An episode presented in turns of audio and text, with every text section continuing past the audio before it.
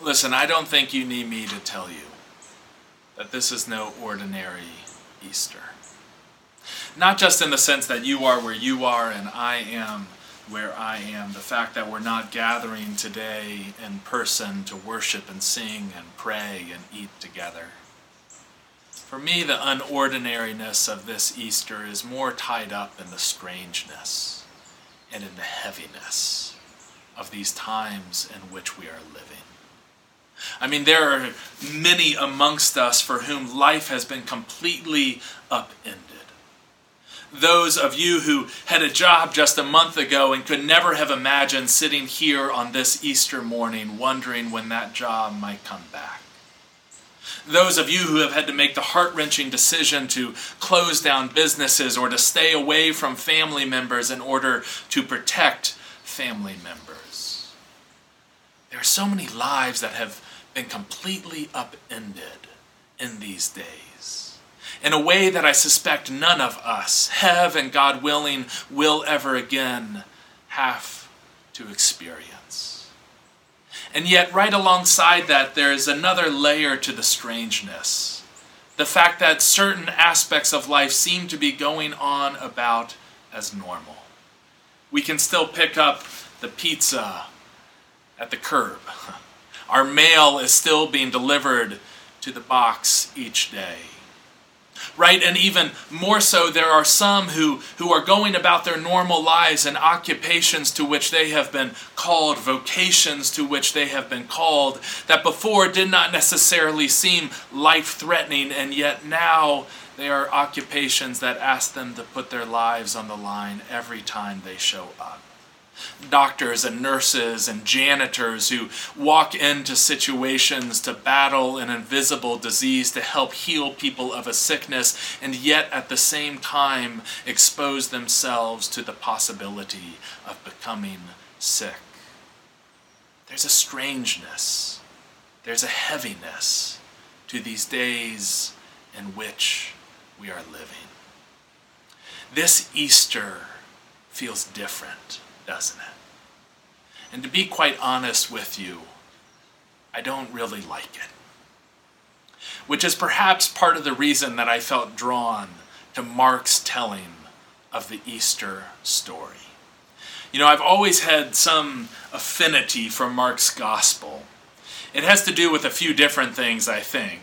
One might be the fact that when I showed up the seminary, having never taken any Bible or theology class before, the very first biblical book that I studied in class was Mark. It may too have to do with the fact that that class was taught by one of the dearest and most brilliant Christians I have ever known, Dr. David Bartlett. But even more so, I think I was pulled in some ways to Mark's uniqueness you learn in a class on Mark, one of the first things you learn is that though it shows up second in our Bibles, Matthew, of course, being the first, it is in fact the first of the Gospels written. That in all likelihood, the authors of Matthew, Luke, and John all had copies of Mark in their hand as they went about their work. But it's unique in another way as well. It's unique in its ending. Did you know that Mark's Gospel has three endings. If you open up your Bibles at home, you'll notice that we ended at verse 8 with those words, they were afraid. And yet there are more verses that come after it. They fall under the heading, a rather unoriginal heading in my opinion, the shorter and longer ending of Mark. There are, in fact, effectively three different endings to Mark's gospel. I think I was drawn to that fact in the sense that we are people who are living amidst all of these endings jobs ending, school years ending, right? These endings that are exhausting us. The end of being with other people, being by yourself is exhausting. And at the same time, the end of a school year for some with small children in particular leads to a different kind of exhaustion. As we stay at home most all day with our young ones. There are endings that are happening all around us. And so it seems so appropriate that we read the Easter story from the gospel whose ending itself is unclear. You know, I've been thinking about endings too in the sense that many of our older students, our high school and college students, have had their school years come to these abrupt ends, particularly for our seniors who expected and anticipated an ending to their high school or college careers to look a certain way, and yet now it's completely different. I think all of us are experiencing endings like that. But I have to tell you, the ending that we have read from Mark's gospel, those three words, they were afraid. To be quite honest with you, I don't really like that ending. I don't like the fact that the Easter story, according to Mark, seems to end in a place of fear. Now, sometimes when I am feeling fearful, sometimes when I am searching for hope, I'll turn to the Psalms. And there's one psalm in particular. It's the 130th psalm. There are two verses in that psalm that read like this The psalmist writes, I will wait for the Lord. My soul waits, and in his word I hope. My soul waits for the Lord more than those who watch for the morning, more than those who watch for the morning. Have you ever watched for the morning? Eugene Peterson, that late Presbyterian pastor and theologian, tells the wonderful story of the year he spent as a night watchman in an apartment building in New York City. His job, he writes, took place between 10 p.m. and 6 a.m. most every night of the week. The first two hours, he also had to operate the elevator for residents coming home late from work, for people perhaps who had spent a night out on the town, but that work always petered out around midnight. And then from 12 until 6 a.m., in the darkest hours of the morning, he would sit at his post. He said, I'd read, I'd study, I'd doze. But often the thing I loved most in that year as a night watchman were the people. The people who wandered in out of the dark to talk to me, he says. There were the poets and the artists. There were the homeless men and women. There was one older gentleman who walked with a limp, he remembered, and claimed to have spent most of his life as an adventurer in the jungles of South America. How many of their stories were true, he said, I'll never really know. But it was his year as a night watchman where he learned something important about God. He said, At some point in that year, it dawned on me that I would not be able to do my job if I did not know that this building in which I sat was in the hands of good people.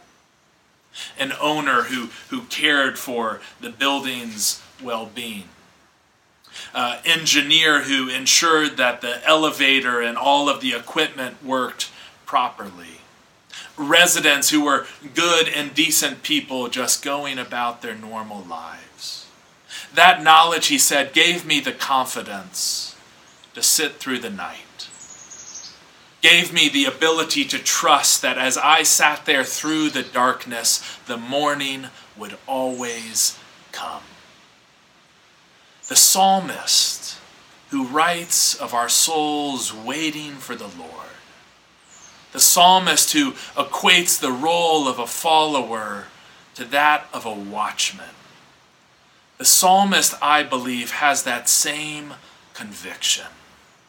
The psalmist says that we can wait on the Lord because we know that the Lord will always bring a new morning.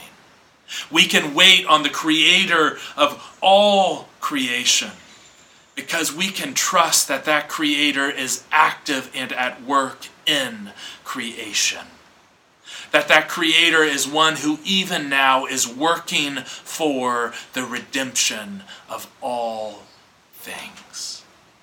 What an incredible image for us on this Easter.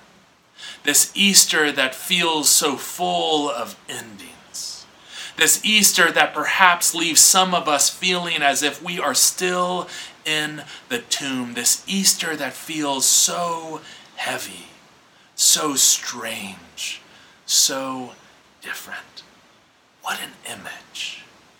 The call for us to be Easter watchmen.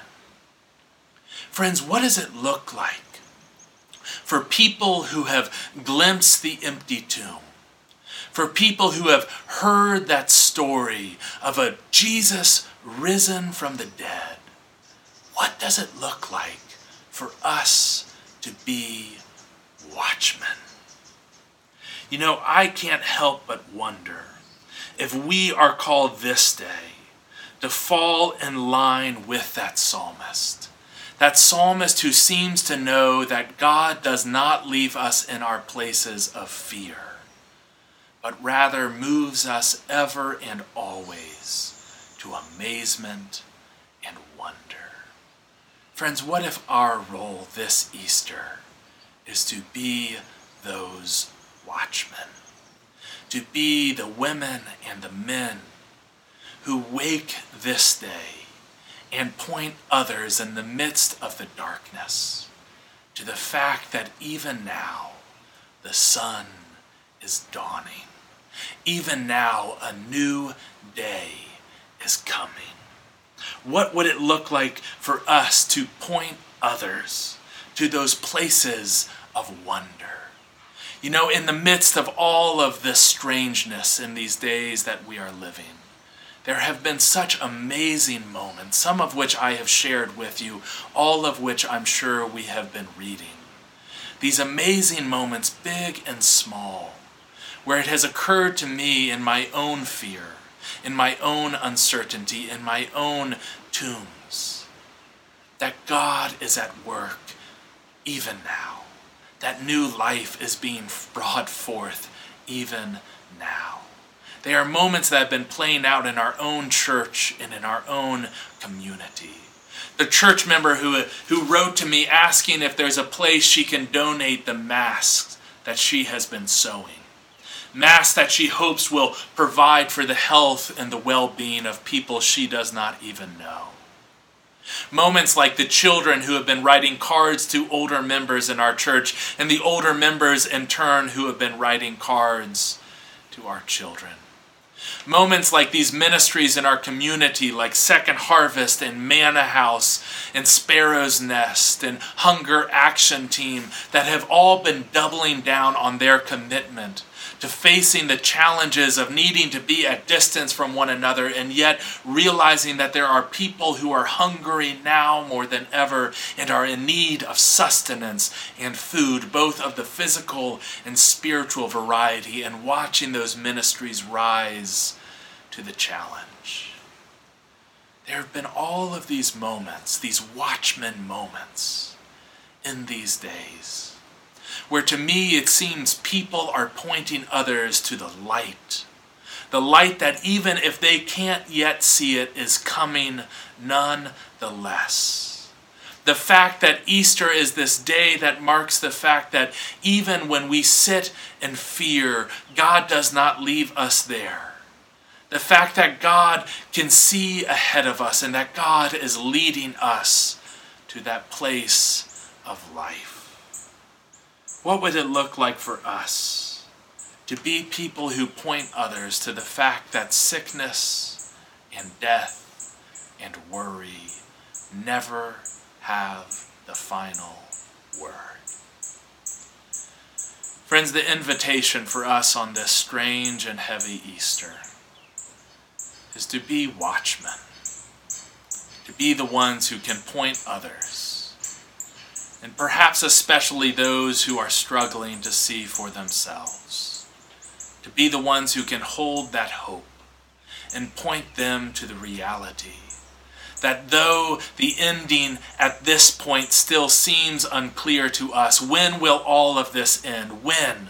When, when, when can we be back and worship? When can we go back out to eat? When can we go back to work? When will the Masters come? When will Georgia football come? We can be the people who say that even when we do not know the ending for this time, we still know the ending. And the ending is this He is risen. Friends, may the truth, may the joy, may the hope, may the light, and may the promise of that truth that Christ is risen always, even now, be the light in the midst of whatever it is you are walking through this day.